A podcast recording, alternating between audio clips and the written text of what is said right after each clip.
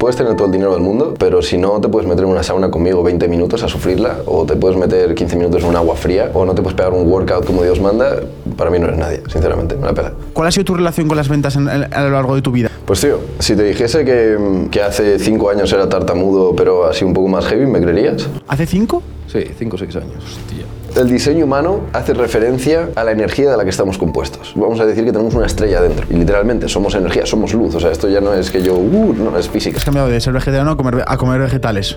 Pero otro tipo de vegetales, ¿no? Eh. Más como. co- ¿Cómo se llama? ¿Cómo se dice esto? La, la micología. Desde hace ya dos años que consumo hongos mágicos casi todos los días, empecé a hacerlo y digo, tío, me noto más presente, me noto más, más aquí.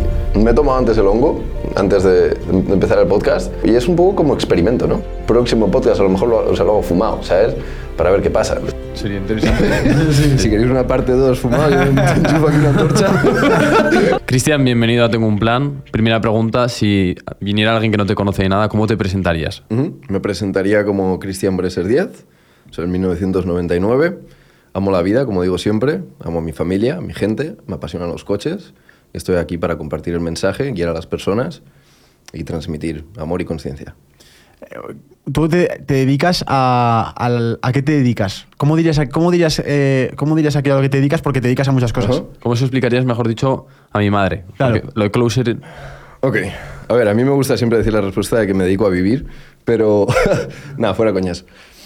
Tengo dos, dos empresas para separar las cositas, ¿no? Por un lado tengo una agencia en la que ayudamos a infoproductores específicamente a vender más de sus productos o de sus servicios con equipos de setters y de closers. Y luego, por otro lado, cuando empecé eso, me di cuenta de que no había nadie formando appointment setters en España, literalmente, no había nadie. Ahora desde entonces han salido unos cuantos. Y pues tuve que, o sea, me vi como forzado, entre comillas, a crear una academia en la que formara appointment setters. Closers sí que había alguien que formaba, ¿sabes? creo que todos conocemos algunos cuantos. Pero bueno, aún así yo quería gente que, saber, o sea, que se hubiese formado conmigo, con, con mi cultura, con mi forma de hacer las cosas. Entonces hicimos una academia de setters y de closers para abastecer la necesidad que había en el mercado. Entonces, pues esos son como mis dos negocios. Vale. ¿Qué, qué es un setter exactamente? Explícaselo a la audiencia. Vale. Un setter es quien entra, por ejemplo, en la cuenta de Sergio o en la tuya y habla con vuestra comunidad y ve si esa persona con la que está hablando le pudiese interesar, pues por ejemplo, que sea YouTube experto, ¿sabes? Y de ser así, le va a conectar con el closer. O sea, va a generar una reunión con el closer, el closer se va a meter en la reunión, va a cerrar la venta en caso de que se le pueda ayudar a esa persona y todos contentos. Claro, porque tú cuando le haces esto, ahora sí que es verdad que se ha puesto de moda este rol dentro del mundo digital, em, pero claro, esto yo creo que la gente le pone muchas etiquetas, pero lleva ocurriendo toda la vida, ¿no? Con lo típico de, véndeme este boli, que es lo típico de Jordan Belfort. Correcto. ¿Cuál ha sido tu relación con las ventas en- en- a lo largo de tu vida? ¿Siempre has estado cerca de ellas o ha sido a través del mundo digital con el que te has chocado con esa habilidad tuya que tenías interna? Pues tío, si te dijese que, que hace cinco años era tartamudo, pero así un poco más heavy, ¿me creerías? ¿Hace cinco? Sí, cinco o seis años. Hostia. Sí. Oh. A ver, no de no poder decir mi nombre, pero bueno, también depende de la situación en la que me pusieses. No, o sea, yo- las ventas no era mi camino, o por lo menos o sea, eso creía. Eh, no fue hasta que monté la agencia de marketing, siguiendo el curso de Iman, en su día me dejé los estudios, monté una agencia de marketing y bueno, ahí fue pues, oye, como mi primer contacto.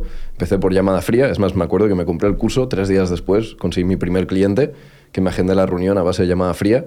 Me ves ahí practicando el script no sé cuántas cientos de veces antes de coger el teléfono y llamar, para luego llamar y, y trabarme ahí que flipas. Pero bueno, eso fue como el primer contacto con las ventas. Luego, al cabo de los dos años de llevar la agencia, también caí en la trampa, y lo digo con total transparencia, de montar una, una formación de cómo llevar una agencia de marketing sin yo ser tampoco el top 1%. Y luego me di cuenta de que eso no es congruente, me dejé eso y me puse a trabajar con Iman de tanto Appointment Setter como de Closer, que esa parte también la digo con total transparencia, él me ha impulsado muchísimo.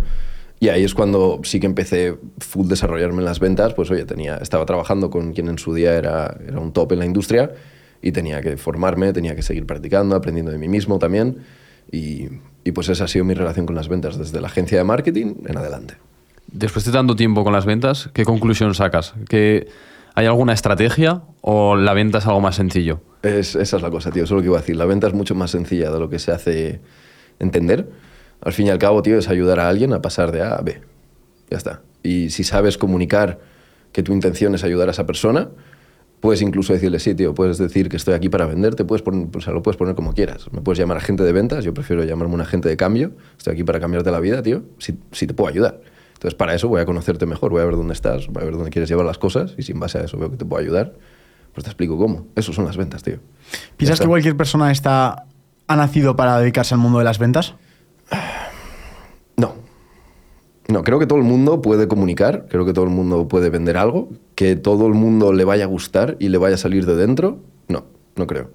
Además, si luego nos metemos en tema diseño humano, no todo el mundo está hecho para hacer lo mismo el resto de su vida. Hay gente que sí, hay gente que por diseño humano, por su más pura esencia, están alineados con escoger una cosa y seguir ese camino hasta el final. Hay otros, como los manifestadores generadores, que es un tipo de diseño humano, o los manifestadores que están aquí para iniciar cosas nuevas. Entonces, son la clase de persona que te lo ves que entran en mi equipo de ventas, por ejemplo, y al cabo de los tres, seis meses deciden irse, no porque no estén contentos, no porque no estén ganando dinero. Es más, hay muchos casos de quienes han empezado a formarse conmigo, han entrado a cerrar ventas, están ganando más dinero del que han visto en sus vidas y cambian de camino. No es nada malo, es- está en su esencia el iniciar nuevas cosas. Entonces, uno, no creo que todo el mundo esté hecho para, para ser closer de ventas o setter. Y tampoco todo el mundo está hecho para, para meterse en ese camino y que ese sea el camino para siempre. Puede ser simplemente un escalón. Yo, tío, em, cuando has mencionado tu, tu trayectoria, em, me, me gustaría un poco el, el ver dónde está tu punto de inflexión. Todo- creo, creo que todos tenemos uno. Cuando Sí. lo intentamos, cuando funciona y luego como cuando trasciendes, ¿no? Como Sí. esos tres niveles. Eh, ¿Cuál? Ah, mira, justo ese, ese- Trascendencia. Este estás enseñando un tatuaje. ¿Qué, qué- representa ese tatuaje? Para que la gente lo, lo pueda entender. Ese, el Esto es el símbolo de trascendencia. Vale. Eh, significa pues trascender, ir más allá de lo que imaginabas posible, ¿no? Como tú dices, está intentarlo, lograrlo y luego ir más allá de lo que pensabas que ibas a lograr. ¿Cu- ¿Cuál fue cada punto? Quiero, ver, quiero saber cuál no- qué edad tenías, qué contexto tenías cuando empezaste, cuando fue el punto de inflexión de decir, hostia, esto está funcionando, y luego cuando ya superaste una barrera que no sabías que iba a ser posible. Tío, me dejé los estudios casi con los 19. En mayo de 2018 cumplí los 19 en junio. Mis primeros dos años, tío, fue el intentarlo. Esa fue la parte de intentar. ¿no? O sea, monté una agencia. Cierto es que entre los 19 y los 20 ya me hice meses de 10.000 euros. Que hay muchos que dirían que eso fue lograrlo, pero todos estamos de acuerdo. Una cosa es hacer 10.000 euros un mes y otra cosa es hacerlo todos los meses. Claro. Entonces, los hice un mes, luego me, o sea, me comía los mocos, bajaba a 3.000, digo, ¿pero qué estoy haciendo? Luego subía otra vez. Entonces, esos primeros dos años fue, fue intentarlo. Mi primer año trabajando como setter y closer, que pequeño contexto, yo se supone que entraba como closer, pero me di cuenta que no tenía suficientes reuniones y por eso me hice setter también. fue, fue ese primer año cuando desde mi punto de vista como que lo logré y luego fue en el segundo año cuando trascendí o pensaba que había trascendido. Realmente, viéndolo desde ahora, es este último año el que he trascendido. Y también puedo decir que probablemente dentro de tres años diré, ha sido ese año el que he trascendido. Claro, porque ¿no? cuando lo determinas. Claro, es que siempre hay más allá. Cierto es que, mira, yo cuando me dejé los, los, los estudios, recuerdo que le mandé un vídeo a Iman diciéndole, tío, quiero quedar contigo, me has cambiado la vida, me has inspirado, tal. Me veo haciendo 50, 70 mil euros al mes. Y, y hasta ahí es hasta donde llegaba mi imaginación en aquel entonces. Y hasta que no pasé esos 70 mil euros al mes, que me crucé con ese vídeo en mi cámara roll, dije, hostias, que lo he logrado y no solamente lo he logrado, sino que lo he trascendido.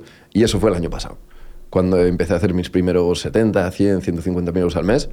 Ahí es cuando puedo decir que con, certeza trascendí lo que mi yo de hace unos años pensaba que era posible. Entonces, se podría decir mis primeros dos años de emprendimiento intentarlo, mis segundos, o sea, mis siguientes dos años, de dos a cuatro años, lograrlo, y este último año yo, yo diría que ha sido el de trascender.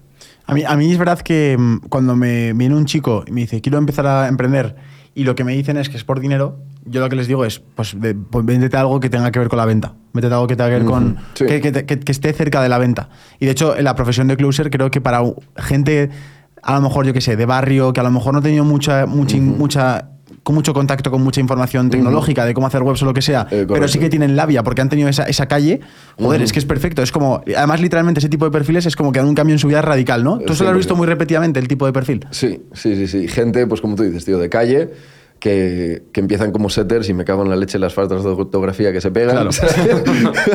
y luego digo, tío, a lo mejor, mira, empieza como setter, ¿sabes? Para coger un poco de soltura con el proceso de ventas, pero luego métete a closer, que ahí no hay faltas de ortografía, ¿no? Em, pero sí, tío, gen- gente, pues como tú dices, que a lo mejor no le interesa ponerse a entender la tecnología, montar webs o funnels o marketing, ¿sabes? Simplemente, oye, el tú a tú, ¿sabes? El uno a uno, con- conversaciones uno a uno.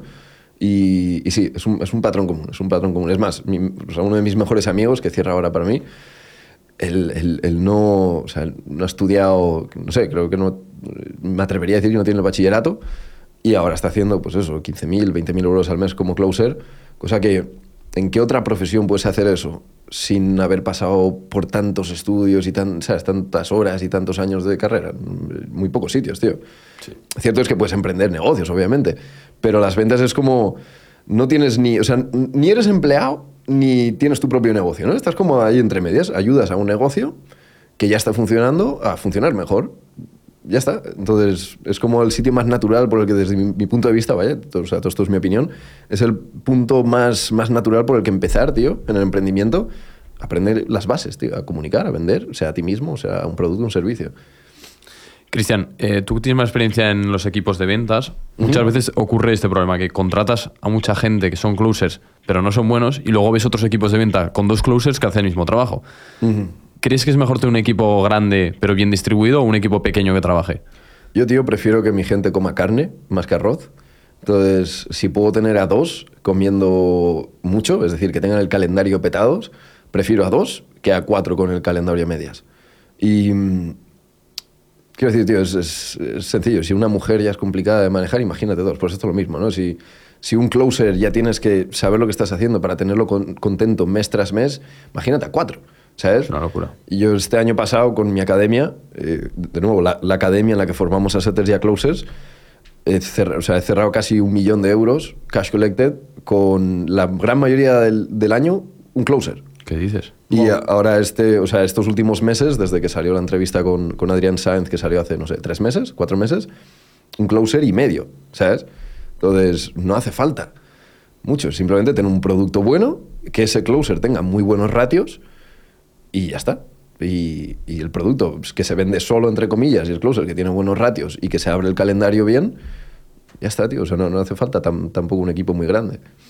Tú, en, cuando nos metemos a una llamada, ¿cuáles, son los, ¿cuáles son los diferentes puntos que, como si fuera un checklist, ¿no? De qué, qué cosas tienen que cumplirse para hacer bien una venta. Yo es lo que le digo a mis closers, no pases oferta a alguien a quien no conozcas bien su situación actual, ¿sabes? el cliché, la situación actual, situación deseada, obstáculo.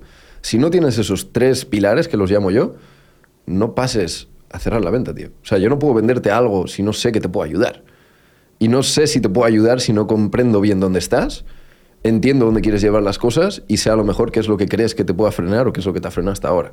Entonces, esos tres puntos, por muy básicos que suenen, pero lo que digo, las ventas son, son sencillas. Tienes que tener esos tres puntos. Y lo mismo en el setting. Si estás haciendo setting, no invites a alguien a una reunión quien no haya traído a conciencia, ya no que te lo haya dicho a ti y que tú lo sepas, no, no, que él mismo lo haya traído a su conciencia. Vale, estoy aquí y quiero llevar las cosas aquí. Y esto es un poquito lo que me ha frenado o lo que creo que me va a frenar. Sin eso, no puedes pasar al siguiente paso. Es como, si no tienes nada que escribir, no te puedo vender el boli. ¿Sabes? Pues no hay necesidad alguna.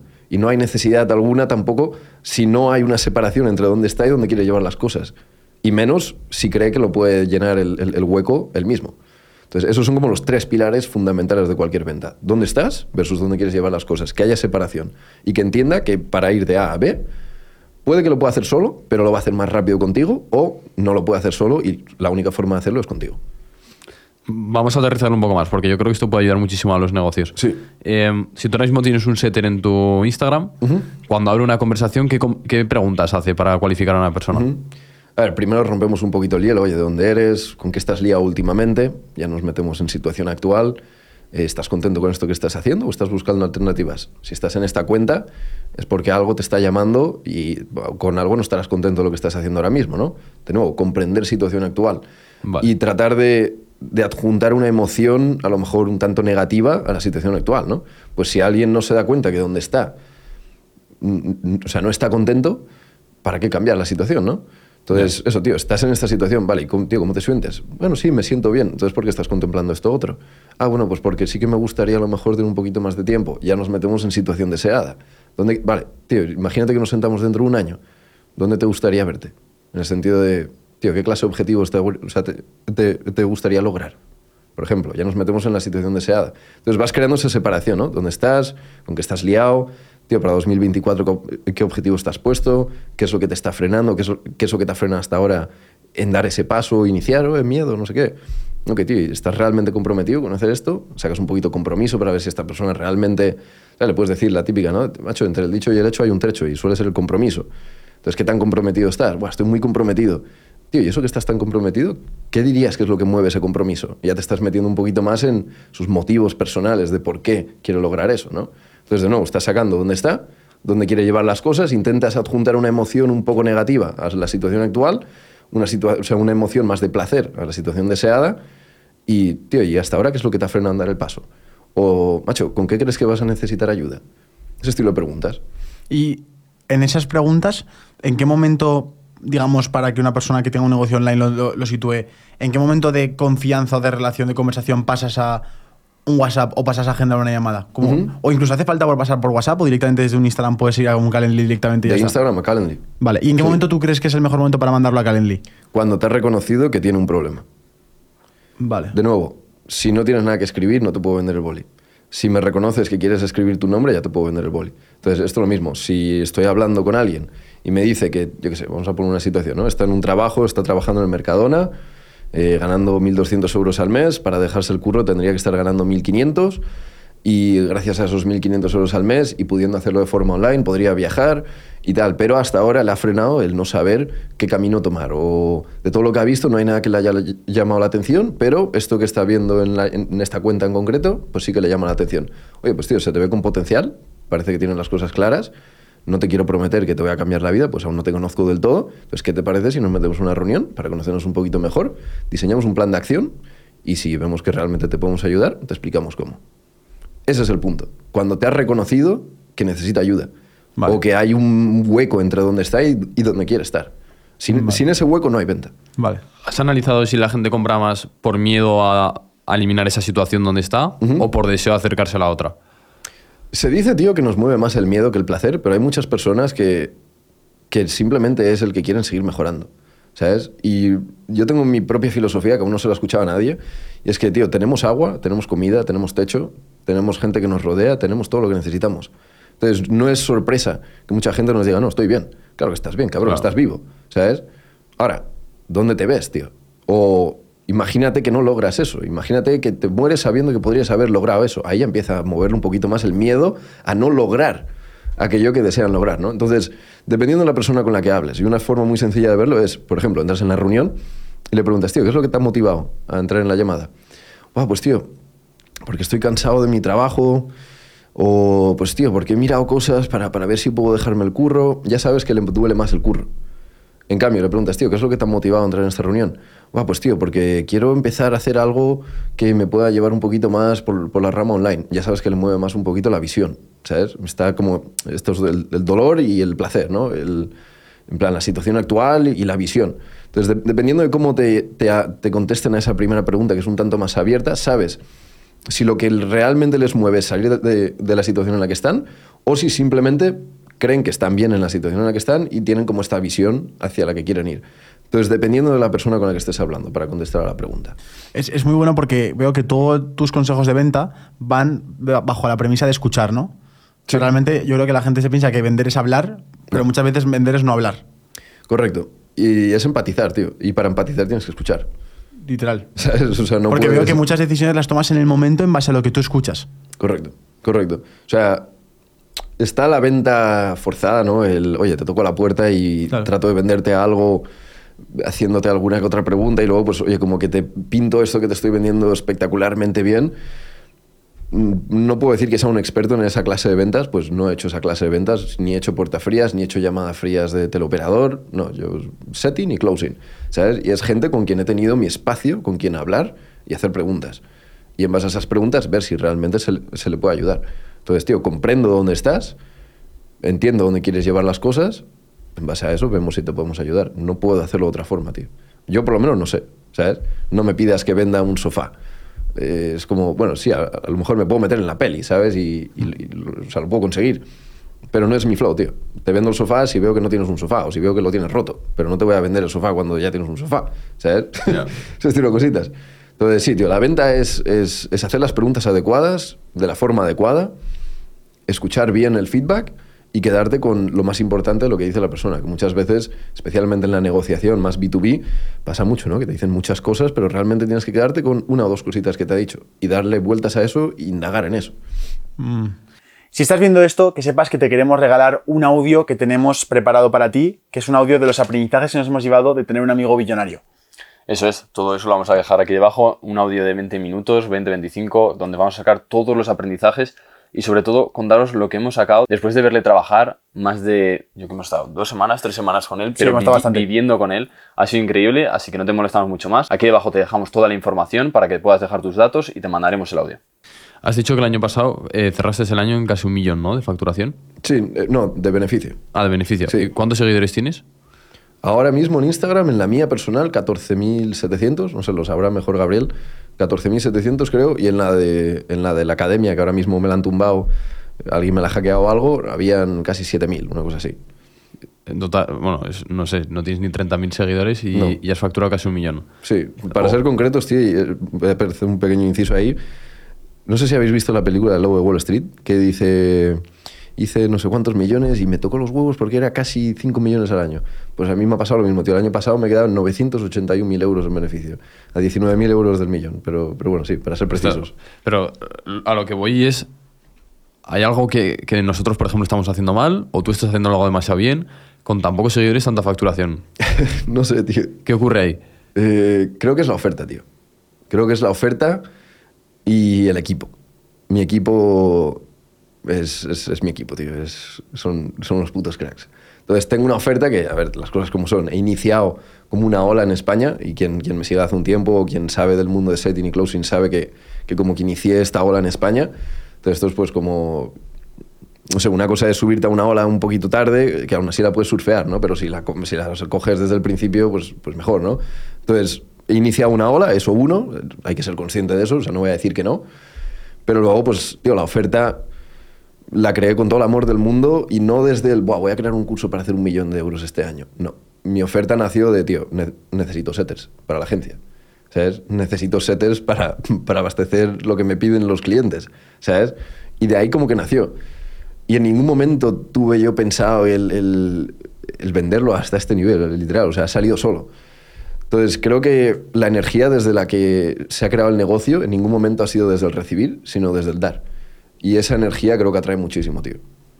Eh, Hay una, mm, hay una cosa ahí que, que- que he visto que es como que has tenido que cambiar tu rol, ¿no? Tú has pasado de, de estar con la cuenta literalmente de Imangatsi cerrando tus llamadas, eh, bueno, a ti mismo reuniones. y luego cerrando tú las ventas en llamada, luego a un punto en el que Iman crece, una persona hace eso por ti y directamente tú pasas solo a cerrar Sí. y luego ya la parte en la que te has tenido que convertir en el, en el gestor de equipos de De- ventas con tu correcto. agencia y ahora formas a gente para que vaya a tu equipo de ventas y luego venda. O sea, ¿en qué momento suceden esas transiciones y cómo las vives?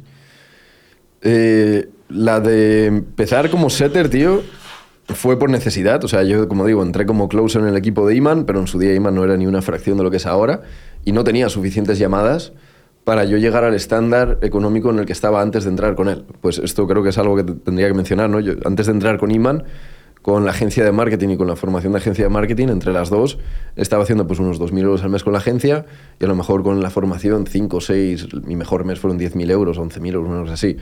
Entonces yo venía ya de hacer, pues, entre, vamos a decir, entre 5 y 10.000 euros al mes en beneficio, antes de entrar con Iman. Cuando entré con Iman, yo entré con la expectativa de que no iba a hacer más de 5.000 al mes. Él me decía, tío, 3.000 a 5.000 euros al mes como mucho.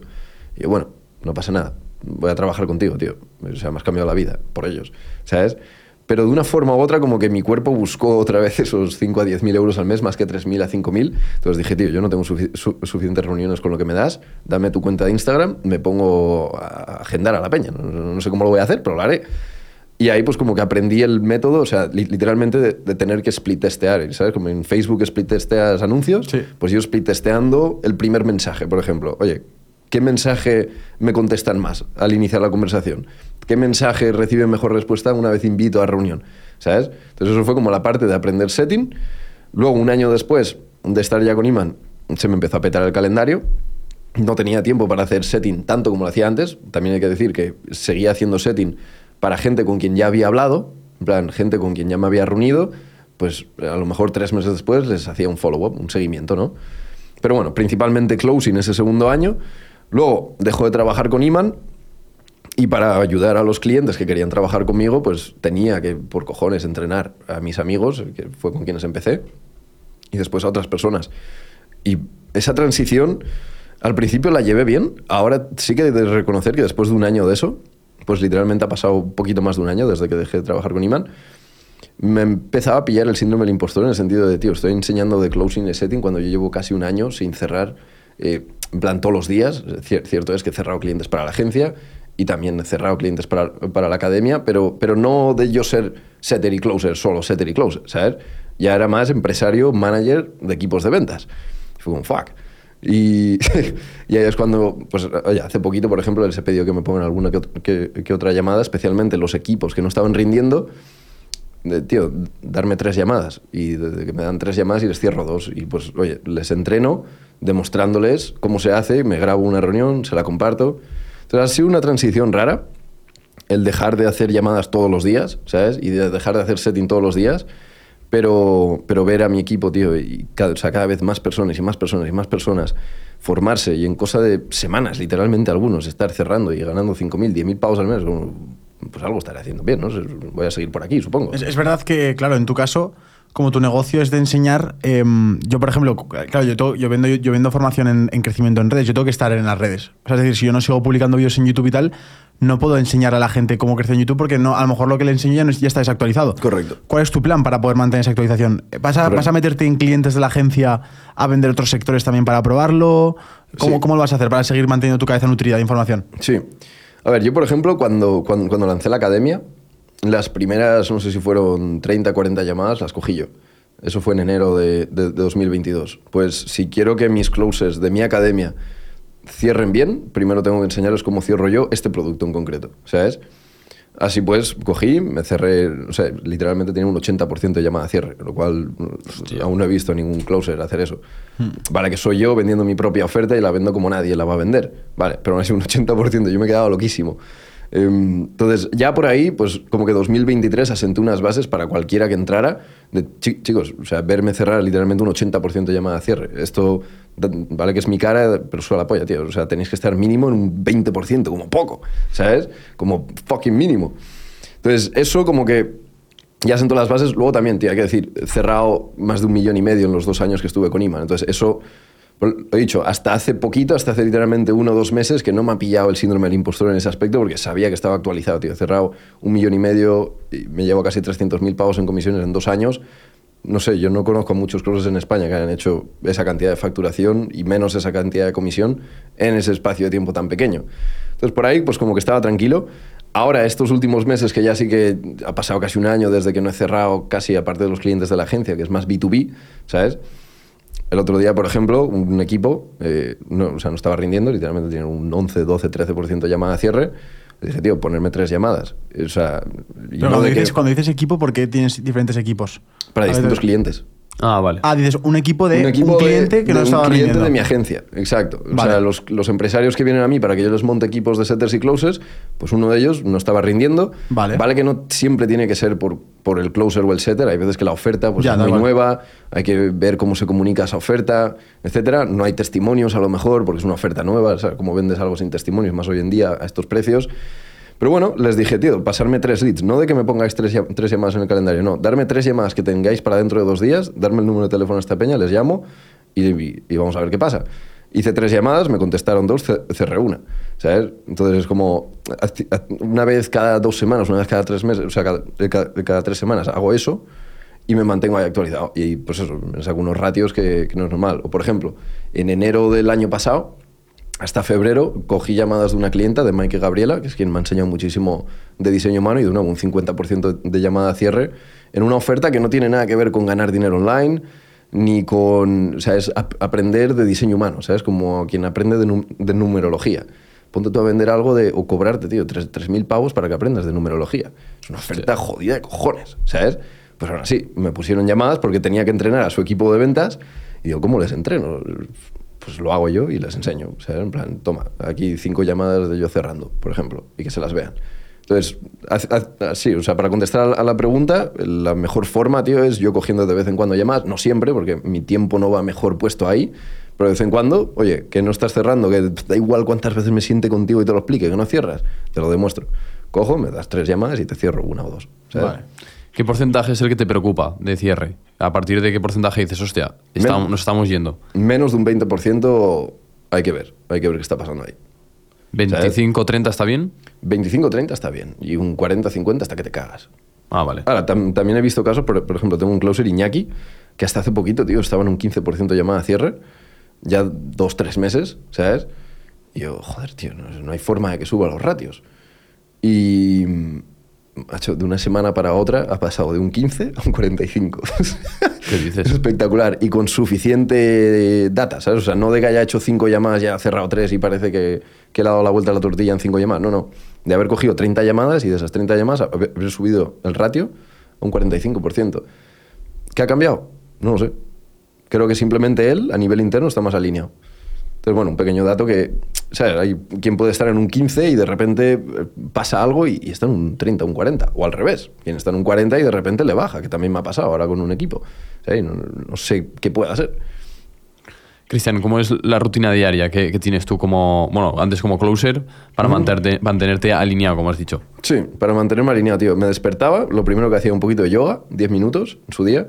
Ahora ya no, sinceramente, ahora estoy más tieso que un, tronco, pero bueno, no pasa nada, seguimos. Entonces me despertaba, hacía yoga, me pegaba una meditación de mínimo, mínimo, mínimo en aquel entonces 20 minutos. Hay veces que me veías, si, o sea, si no tenía llamadas, eh, de eso por, a lo mejor que tenía dos horas por, por, la mañana libre, me pegaba una hora de meditación, un poco de, de, lectura, de ventas, de psicología, espiritualidad, un poquito de mindset, ¿sabes? Cositas así. Luego, espérate que, o sea, que, haga, memoria, porque esas tres sí que me acuerdo que las hacía sí o sí. Pero... ¿Cómo meditabas tanto rato? ¿Qué, qué, se hace ahí? Me siento y volver a la respiración. ¿Todo el rato pensando en respiración? No pensando, esa es la cosa. Simplemente sintiendo la respiración. Volviendo aquí. Entonces sí, o sea, estoy intentando hacer memoria. Me despertaba, hacía yoga, meditaba, leía. Después de eso, si no tenía llamadas, creo que me ponía a hacer setting. Y si tenía llamadas, pues me ponía con las llamadas. Y ya está. es una rutina sencillita entrenar una etapa de mi vida que no entrenaba mucho, hay, que admitirlo. Me hice vegetariano y además no entrenaba, o sea que me quedé así. Pero, pero sí, luego a partir de entonces entrenar también todos, todos los días. ¿Ahora sigues siendo vegetariano? Que va, que va. Bueno, yo carne, tío. ¿Y, qué pasó ahí? Pues que perdí no sé cuántos kilos en poco tiempo. O sea, el tiempo de la pandemia me hice tú, vegetariano. Tú, la decisión fue por salud. Pero me vi el podcast de, de Game Changers Ah, vale, el programa este. el, podcast, digo, el documental. El, documental de The Game Changers y me, lavó el cerebro. Esto fue, no sé, 2000, de mediados de 2020 hasta casi mediados de 2021. Mm. Se, hizo, se, hizo, muy famoso ese, documental. sí. sí, Y pues estuve 11 meses, tío, de vegetariano. Hasta que me di cuenta de, tío, estoy, estoy, estoy cambiando la carne por comida procesada de mierda, con, todo el respeto ¿eh? los vegetarianos, que oye, lo puedo llegar a entender pero, pero era como, tío, en vez de carne estoy comiendo esto procesado para que parezca carne, ¿sabes? Huevos soy, soy intolerante, por lo que no podía tampoco comer muchos huevos para la proteína. Y es como, tío, si no puedo comer huevos, la soja me, me, manda la testosterona a la mierda. Y, y ya está, no sé, el tofu. Podía comer tofu cada dos por tres, ¿sabes? Pero era como, esto no es comida de verdad, tío. Yo quiero lo que me da la madre tierra, ¿sabes? Y dije, nada, fuera, esto lo... Y carne otra vez. ¿Ha sido, ¿Ha sido radical la diferencia que has notado no? Sí. Hostia, pero perdí, no sé, literalmente como 10, 15 kilos en, en 11 meses. Y me quedé un poco, un poco, un poco blandengue. que sé que hay vegetarianos muy petados, ¿sabes? Pero, pero bueno, no sé, fue, fue la combinación de que... Es que es eso, tío. O sea, al ser intolerante a los huevos, como vegetariano, ¿de dónde sacas tus proteínas? Tío? No sé. El tofu y las hojas, digo yo.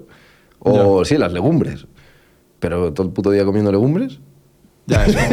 es, curioso, es curioso. ¿Vosotros sois, sois vegetarianos o...? No, omnívoros. Omnívoros, ah, sí, un poquito de todo, ¿no? un poquito de todo. Una dieta variada, coño. Totalmente. Claro que sí. Pero, o sea, tú, yo te veo fuerte, tío. En plan, para ti, para ti, por lo que veo, no simplemente te dejas llevar por la, por la vertical del dinero, sino que intentas mantenerte equilibrado, ¿no? Todo, siempre, tío, siempre. Es, es, es, es lo que dice un poco aquí mi colega el Gaby también.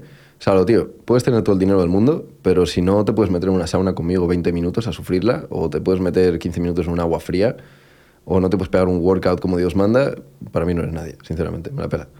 Tienes que estar equilibrado, ¿sabes? Si no puedes sentarte y, dejar el móvil, por ejemplo, un día entero, o irte a dar un paseo en el, campo sin tocar el móvil o pensar en trabajo, es como hay que cuidar el cuerpo, la mente y el alma, ¿sabes?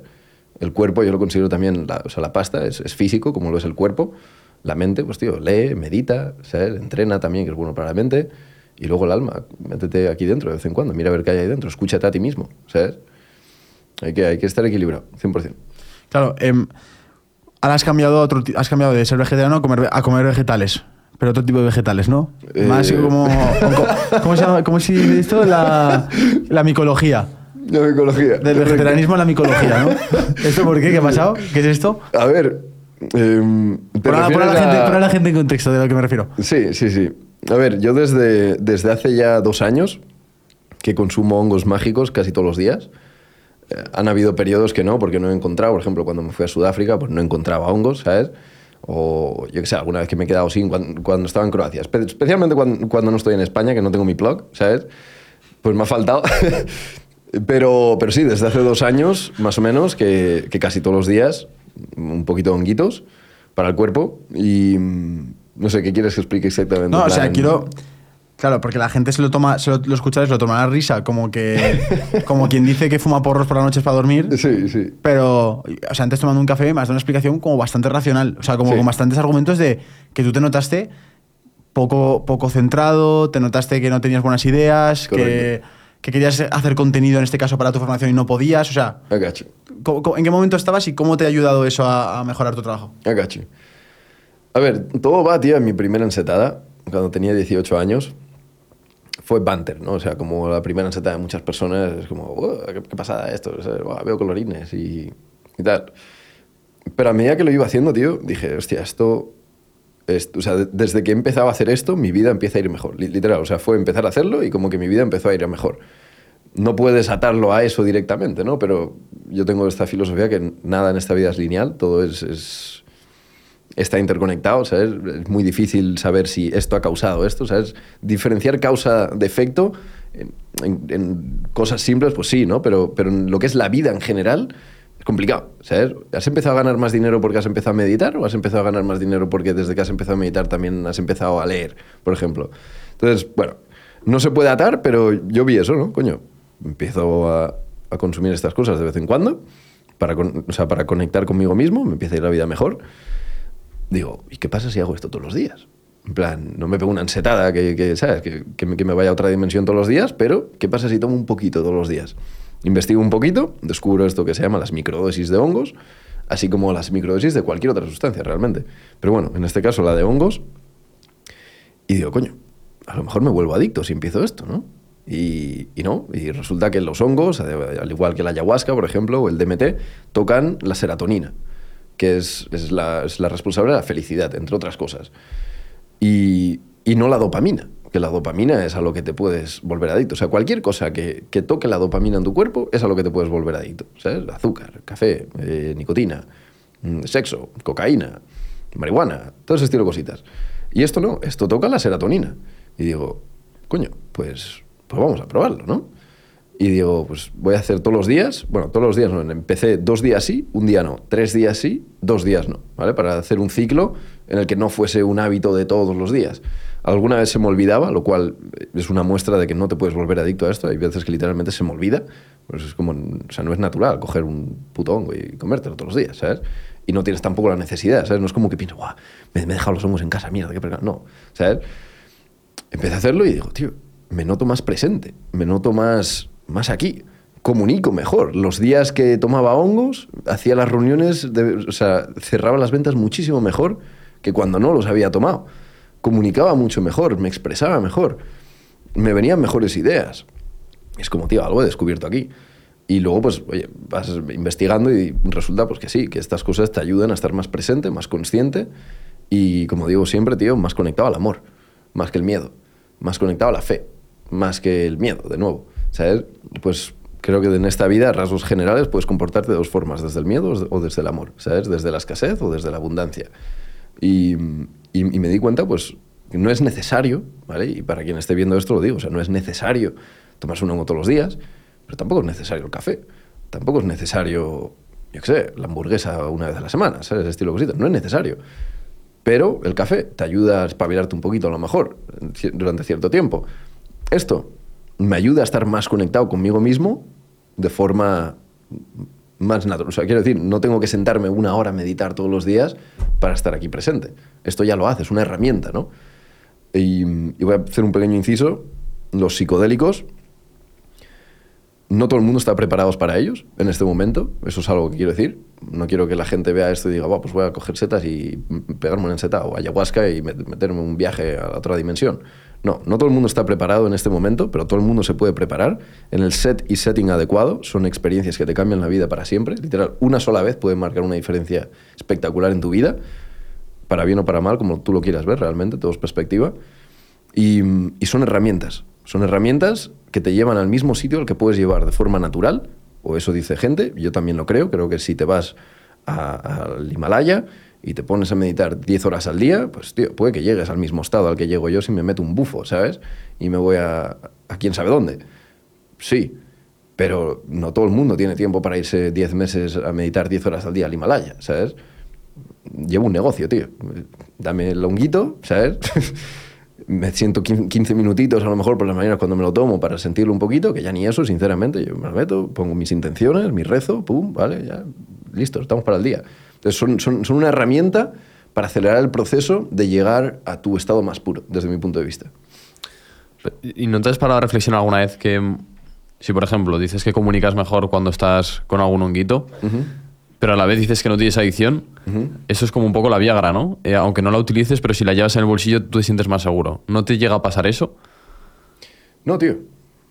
Es más, me he tomado antes el hongo, antes de, de, empezar el podcast. Es la segunda vez que lo hago y es un poco como experimento, ¿no? Pues he hecho un par de podcasts sin y estoy queriendo hacer un par de podcasts con. Y luego verme a mí mismo, ¿sabes? Por, por, no, no, me va a ver todo mi podcast entero porque hay veces que digo, sí que pereza verme a mí mismo hablar otra vez. Pero sí que ver, hostia, coño, pues a lo mejor sí que estoy comunicando un poquito más calmado, un poquito más de presencia, uso palabras un poco más adecuadas, ese estilo de cositas. Entonces, realmente es un poco experimento. El próximo podcast a lo mejor lo, o sea, lo hago fumado, ¿sabes? Para ver qué pasa. Hostia, pues... Sería interesante. sí. Sería interesante. que, que, si queréis una parte 2 fumada, yo enchufo aquí una torcha. yo no tengo ningún problema, ¿sabes? Pero que, que, me puede salir el tiro por la culata. Pero así como experimento, tío, no sé, me encantaría saber. Cierto es, yo he cerrado ventas fumado, he dado clases fumado. Mi programa entero lo he escrito fumado, literal, y no tengo ningún problema con decirlo. Entonces, como, no sé, hay veces que es simplemente curiosidad, tío. Es, oye, ¿qué pasa si, yo sé, me tomo medio gramo antes de pegarme un viaje de 5 horas de coche? ¿Voy a ir más presente en la carretera o no? ¿Sabes? Cosas así. Entonces... Um, claro, tío. O sea, por lo que veo, sí, bueno, si consumías Ayman, hablabas en inglés, entonces entendías más ese idioma. ¿Cómo, sí. ¿cómo ha sido tu contexto antes, o sea, de pequeño? ¿En qué contexto has nacido? Uh -huh. eh, ¿Cómo has aprendido a hablar inglés? Uh -huh. ¿Y cómo eso ha, ha, marcado a la persona que tenemos hoy delante? Sí, tío.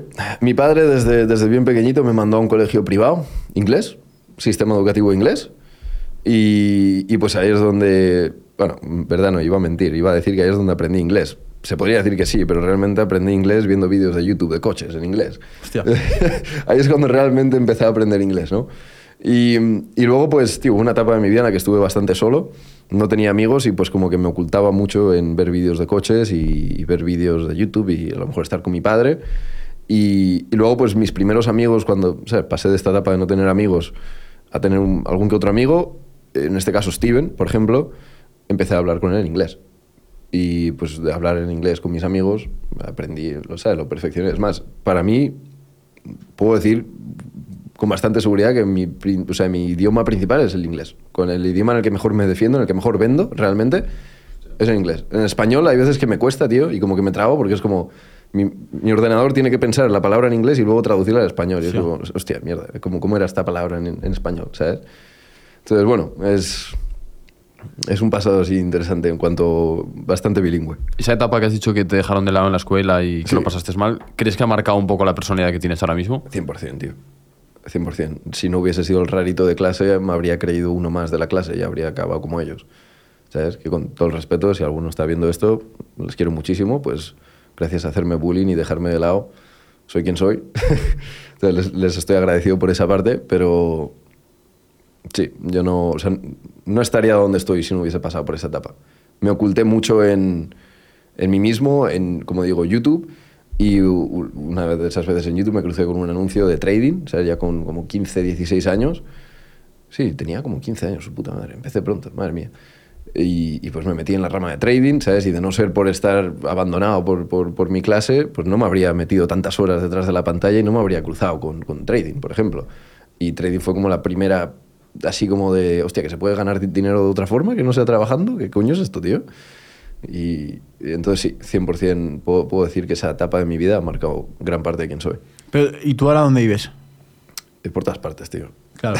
Estoy entre, entre España, la zona de Alicante, Altea por ahí, y Croacia. Y lo que hay entre medias. Y, y ahora mismo, en el punto de que estás en tu vida, como en, el- como en la película está de En busca de la felicidad, ¿no? Que esta- este capítulo se llama tanto, tal. Ahora, ¿cómo te- ¿en qué punto de tu vida te, te sientes? Porque tienes 25 ahora mismo, ¿no? ¿O 24? Ve- 24. 24. ¿En, en qué punto de tu vida te encuentras ahora mismo y cómo te sientes ahora? ¿Cómo llamarías este capítulo? Ujú. Eh, en este capítulo, tío, me veo en un punto en el que tengo que, que dejar lista mi fiscalidad. pues he hecho pasta y mi pasta está en las cuentas de las empresas, pero Christian Bresser como tal no, no puede vivir al- al- al nivel al que está por no tener la estructura fiscal que tendría que tener. Entonces, este 2024, por lo menos esta primera etapa, va a ser eso, enfocarme en, tío, que no me toquen los huevos, los que no quiero que me toquen los huevos, creo que sabemos de quién hablamos.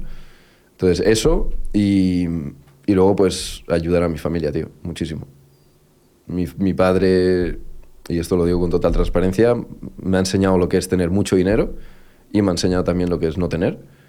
Y, y ten- tengo ahora que, que ayudarle a salir de algunas de las situaciones en las que está.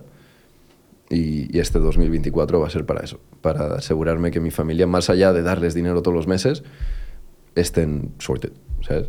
Mi padre es bastante mayor y, y creo que es hora. ¿Qué es para ti la felicidad? ¿Qué es para mí la felicidad, tío? Gratitud y realización. Estar agradecido de lo que uno tiene y sentirse realizado por lo que uno está haciendo. ¿Sientes que a lo, mejor hay veces que tu personalidad ambiciosa te frena un poco esa infelicidad porque como que siempre quieres más? ¿O, o no? Porque sabes cómo mantenerla en, en su, en su sitio, en ese equilibrio. No te voy a mentir, tío. Hay, hay días que, que, que di- que digo, sí, está bien tener cuatro coches, pero, pero un quinto estaría bien, ¿no? Em, pero, pero siempre que me pasa eso, trato de acordarme de que, tío, ten- tengo mucho más de lo que realmente necesito. Como ser humano no necesito ni, ni yo ni nosotros, eh, o sea, nadie que esté viendo esto, no, no necesitamos nada de lo que nos hacemos pensar que necesitamos. No necesitamos un mejor coche, no necesitamos una mejor casa. Necesitamos más salud, gente real a nuestro alrededor, gente que realmente nos quiere, que, que esté con nosotros pase lo que pase, y sentirnos que estamos aportando a la sociedad, tío. Creo, creo que es eso. ¿Qué- Ahora mismo, ¿qué, qué dirías que es lo que te mueve a seguir? ¿Qué es lo que me mueve a seguir? Por una parte, a nivel más intrínseco, ver qué es de lo que soy capaz, ¿sabes? Ver hasta dónde puede llegar Cristian, ver cuánto más puedo aprender y compartir. A nivel más extrínseco, ayudar a mi familia y mi equipo. Mi equipo me mueve mucho. Que mi equipo coma bien. Porque algo he visto o he escuchado que, que- que tu equipo lo forman mejores amigos tuyos, ¿no? Sí, correcto. Eh, mi mejor amigo, Steven, que fue el- la primera persona con quien me empecé a juntar después de estar solo durante unos años en el instituto, él trabaja conmigo, es, es closer. Le formé mayo de 2000... Hostia puta. Mayo de 2022 empezó a formarse. Y, por ejemplo, este año pasado se ha sacado 84.000 euros. ¿sabes? Lo cual para mí fue... mm, Uy, va. Espérate. Quieto, Gabriel. Lo cual para mí fue, fue muy importante, pues ese primer año que yo hice 100.000 euros en beneficio fue como, sí, genial, pero ¿con, qué- ¿con quién los vivo? ¿Sabes? Total. Entonces ahí fue cuando me entró las ganas de, tío, Adrián, Steven, Eric, hacer lo que estoy haciendo, tío. Y, mm, Entonces sí, Steven, por ejemplo, Adrián, Adrián Villanueva, también, que empezó a seguir mis pasos de los primeros, también viviendo bastante bien gracias a esto. Y luego Eric, que fue una de las personas más importantes en mi camino espiritual, por, por no decir la persona más importante. Él también es, es ahora el closer de Ideal Setter, después de haber hecho de closer un año y tener éxito un año como closer, no vendiendo algo de cómo ser closer, ¿sabes? Ahora sí que le he puesto con, con Ideal Setter y, y es, es el manager de los closers dentro de, la, de- o sea, dentro de la agencia. Es quien forma a los closers de forma rutinaria. O sea, todo- cual- cualquier closer que entra en, en la agencia tiene una reunión a la semana con Eric para seguir puliéndose, ¿sabes? Entonces, sí, tío, gran parte de mi equipo y de mi empresa, los pilares son, son mis mejores amigos. Eh, ¿cuándo- ¿Cómo ves tus próximos, cómo te ves, por ejemplo, en, tres años, en 30 años, o sea, en 5 años, con 30? Dentro de 5 años con 30. Tío, tengo la de 10 años. La, la, la- vale, pues la de la- cinco por la no diez- sé. no, no, yo me gusta, o sea, quería como hacerte posicionarte un poco en el medio y largo plazo, ¿no? Pero Sí. con 10 años, perfecto. Sí, de- o sea, tengo la de dentro de un año y la de dentro de 10. Vale. Así de entre medias, sin- sinceramente, el- sé que serán como pasos hasta llegar a la de 10 años. Pero dentro de 10 años, tío, me, ve- me veo con un circuito de coches, eso, lo, eso es 100%, es como Hostia. lo que más claro tengo, tío. Me encantan los coches, a nivel intrínseco es, es algo que no me tienes que dar dinero, no me tienes que hacer un vídeo, no me tienes, o sea, da igual, tío, méteme a mí solo, en el medio de la nada, dame un circuito, un coche y lo voy a hacer todos los días, todo el día, ¿sabes? Entonces, voy a tener un circuito en el que, o vivir al lado de un circuito, ¿sabes? Una, una, de esas dos, pero poder despertarme todos los días y meterle caña al coche dos, tres horas todos los días.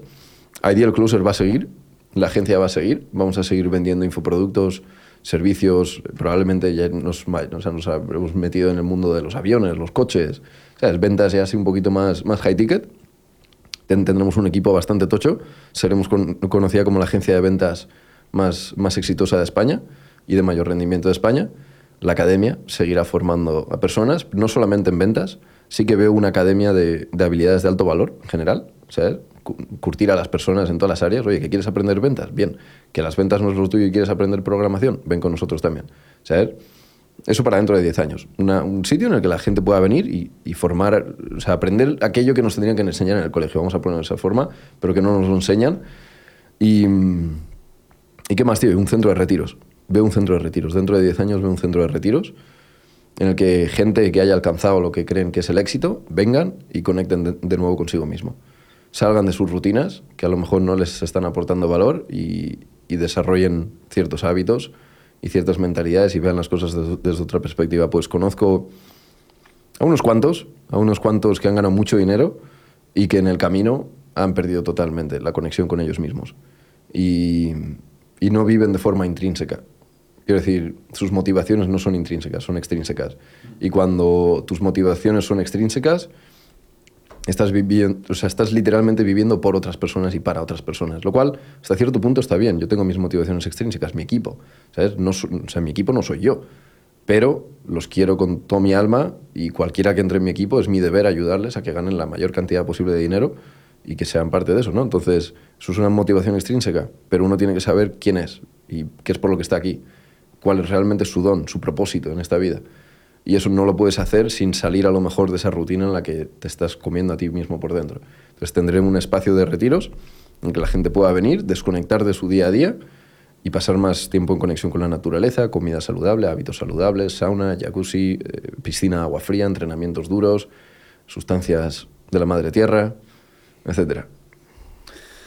Cristian, tú que estás tanto en contacto con gente que se quiere ganar la vida por internet, ¿no estás viendo como una moda en la que creo que todos los que estamos aquí pues ayudamos de que hay mucha gente, sobre todo chavales que se quieren ganar la vida por internet, pero no son conscientes realmente del trabajo que hay detrás? Sí, sí, sí, sí.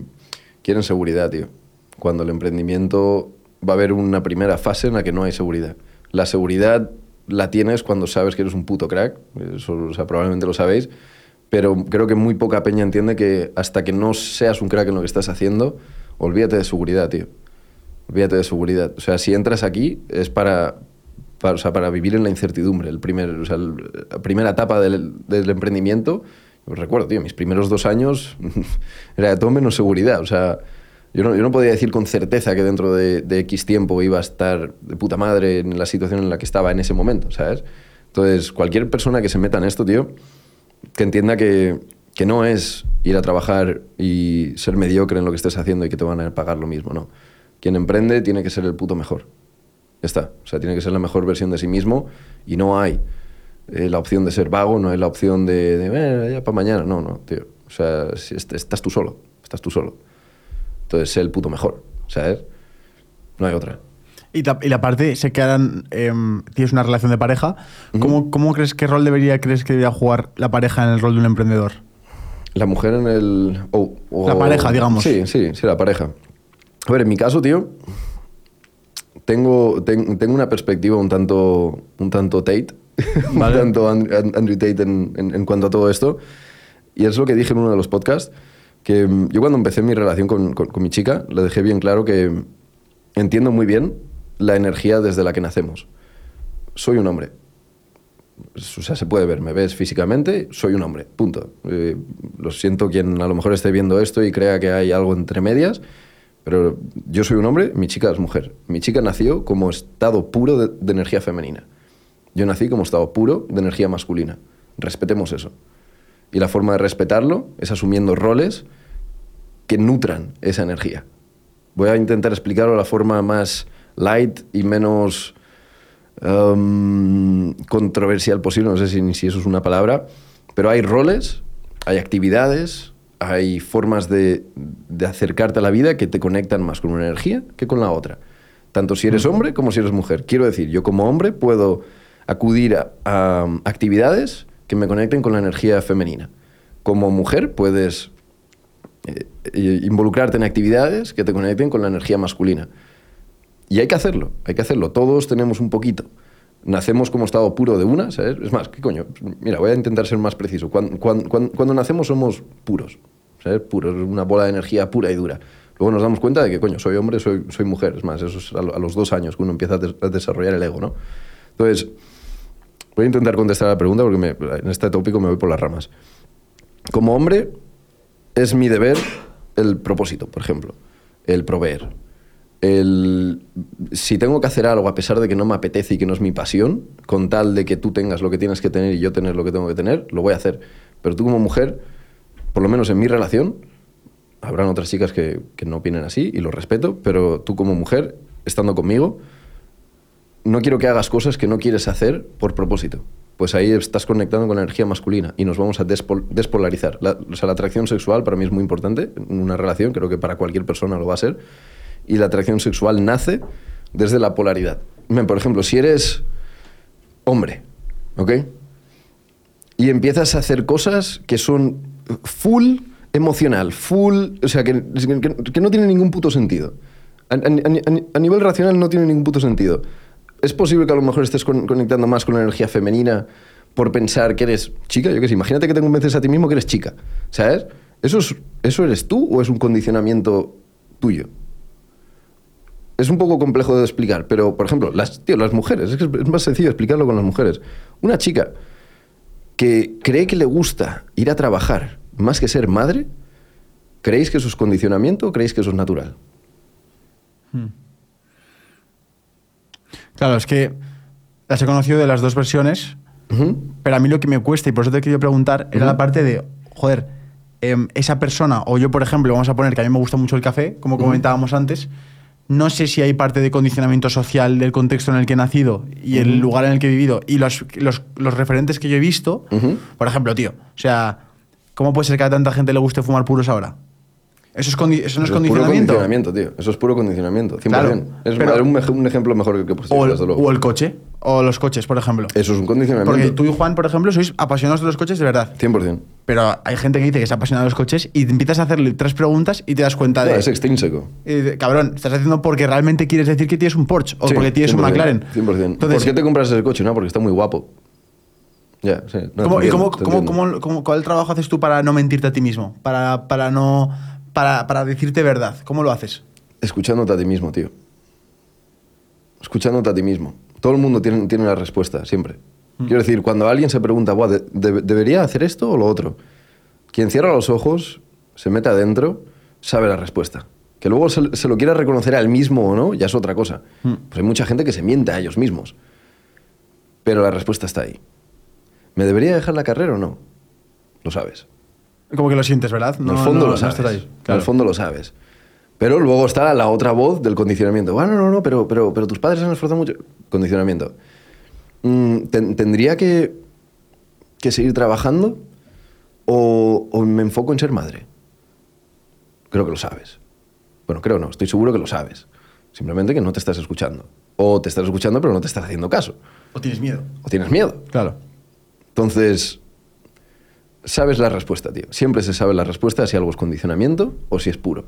Mm. Y esa fue mi palabra de 2023, autenticidad. Sea auténtico a ti mismo. Y uno empieza a ser auténtico cuando se escucha a él mismo. Y se hace bueno. caso a él mismo. Pues una cosa es escucharte y otra cosa es escucharte y hacerte caso. La autenticidad viene de me escucho y me hago caso. Me olvido de todo lo demás. Da igual. Qué bueno, tío. Eh, encima, lo que dice Sergio, yo creo que, mm, que lo estamos viendo ahora en redes sociales, sobre todo tú que conoces a, a Iman Gatsi.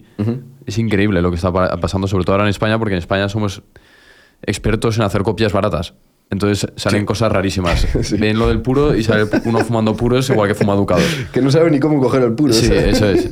Yo, yo me quedé alucinado, digo, tío, ¿qué, qué cojones está pasando? Es, Sí. hay mucha gente que yo creo que se tiene que cuestionar si de verdad le gusta llevar Rolex, si de verdad le gusta tener coches, si de verdad le gusta fumar puros y si de verdad, de verdad le gustan las chicas, porque yo sé que hay alguno que está con chicas que ni le gustan. Literal, literal.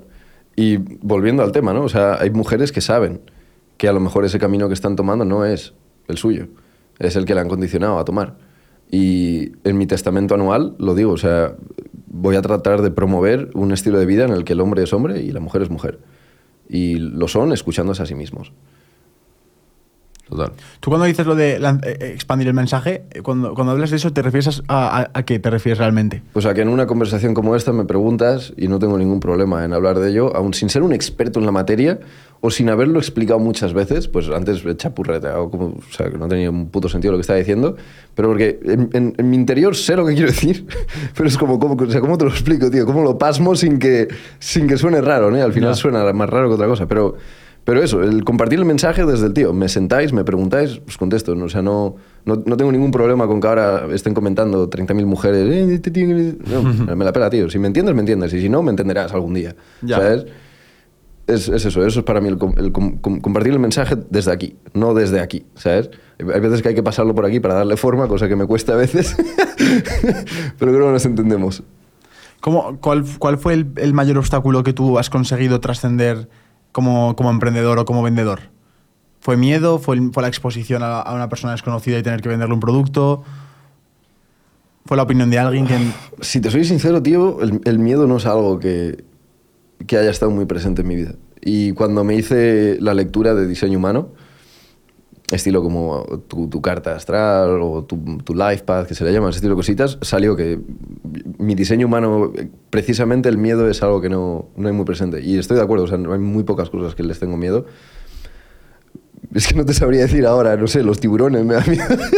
Pero en ningún momento he tenido que superar algo que me diese miedo, pues no, o sea, no me ha dado miedo. Lo que he tenido que hacer, lo, lo he dicho, me he escuchado a mí mismo, me la suda. O sea, sí, puede que a lo mejor sienta, a ver, esto. No, para adelante, coño. Es lo que hay.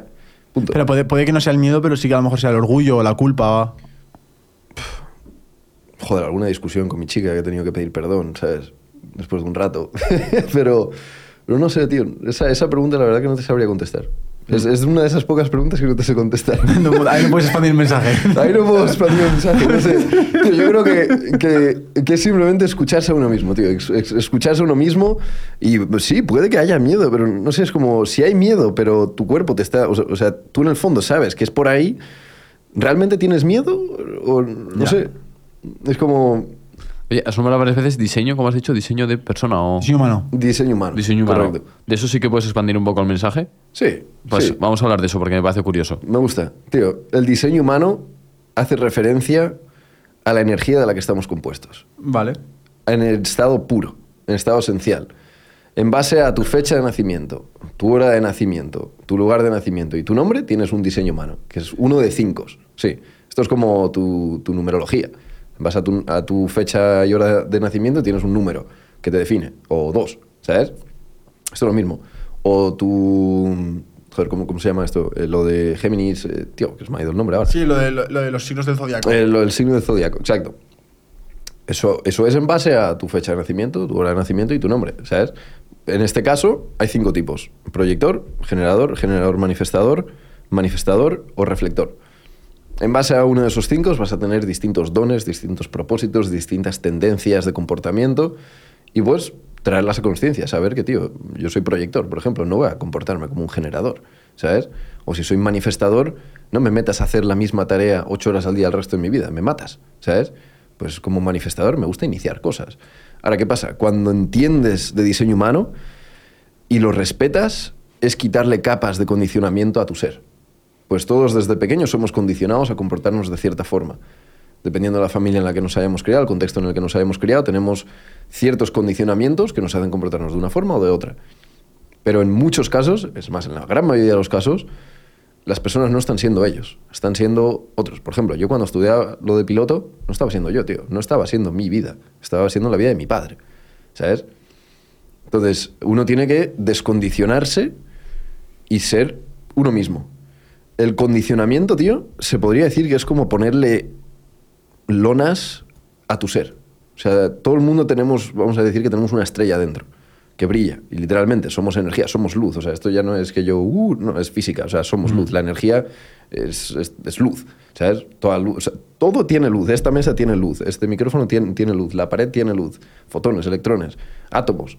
Entonces, cuando uno entiende que el condicionamiento es como ponerle capas a esa luz y que deje de brillar, y entiende entonces uno su diseño humano, empieza a quitarle capas, y empieza a quitarle capas, empieza a quitarle capas. Ya está, o sea, hay este, este término que es autenticidad en el diseño humano, que es, tío, sea auténtico a tu diseño humano. Vale. Quítale capas a, esa estrella que llevas dentro y deja que brille. Y cuando haces eso, ya más a nivel físico nos podríamos meter, empiezas a magnetizar más. Pues cuando uno no es el mismo, su campo magnético, y esto está comprobado, se disminuye, se disminuye. o sea, tanto que hay veces que ni sale de su cuerpo físico. Es espectacular. O sea, esto se, se puede medir. Coges una persona, hay ciertos aparatos que miden el campo magnético, como, o sea, como el de un imán, y hay gente que está tan, tan, tan metida en una peli que no es la suya que no magnetizan nada, cero, o sea, absolutamente nada. El, campo magnético ni sale de su cuerpo. Y luego están quienes son o sea, pues, joder, Jesucristo, por ejemplo, era la o sea, de las personas que hoy en día se, se, conoce más luz que había, era, pura luz, era puro magnetismo, era, o sea, su energía radiaba por todas partes. ¿Por qué? Porque era auténtico al mismo, tanto que lo mataron por, por, por compartir el mensaje en el que él creía, ¿sabes? Entonces, en eso consiste el diseño humano, en entender quién eres, respetarlo, escucharte y quitarte las capas, tío. Y empezar a magnetizar más, empezar a atraer más que simplemente perseguir, ¿sabes? Entonces, por ahí van los tiros. Y esto lo he aplicado mucho al negocio, a, la hora de contratar personas. Saber qué diseño humano es cada uno me permite saber qué clase de comportamiento puedo esperar de cada uno. ¿Qué, te gustaría que se llevara la gente antes de acabar? ¿Qué me gustaría que se llevara antes? O sea, vale, que sean auténticos, eso es lo primero.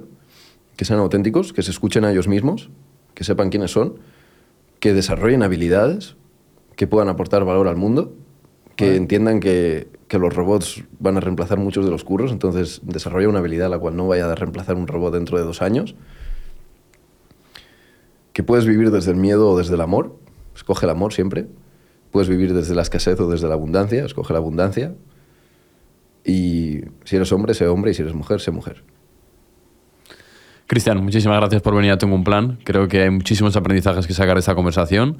y nada, muchas gracias de hacer ese pedazo de viaje en coche hasta aquí. Yes, sir. Y nos vemos pronto. Muchas gracias. A si vosotros. Te, si te ha gustado este episodio, valóralo con 5 estrellas si estás en audio. Si estás en vídeo, suscríbete, dale me gusta. Y Sergio, que se suscriban, ¿no? Que, aquí... que se suscriban, por favor. Suscríbete al canal para poder hacer que esto sea más grande.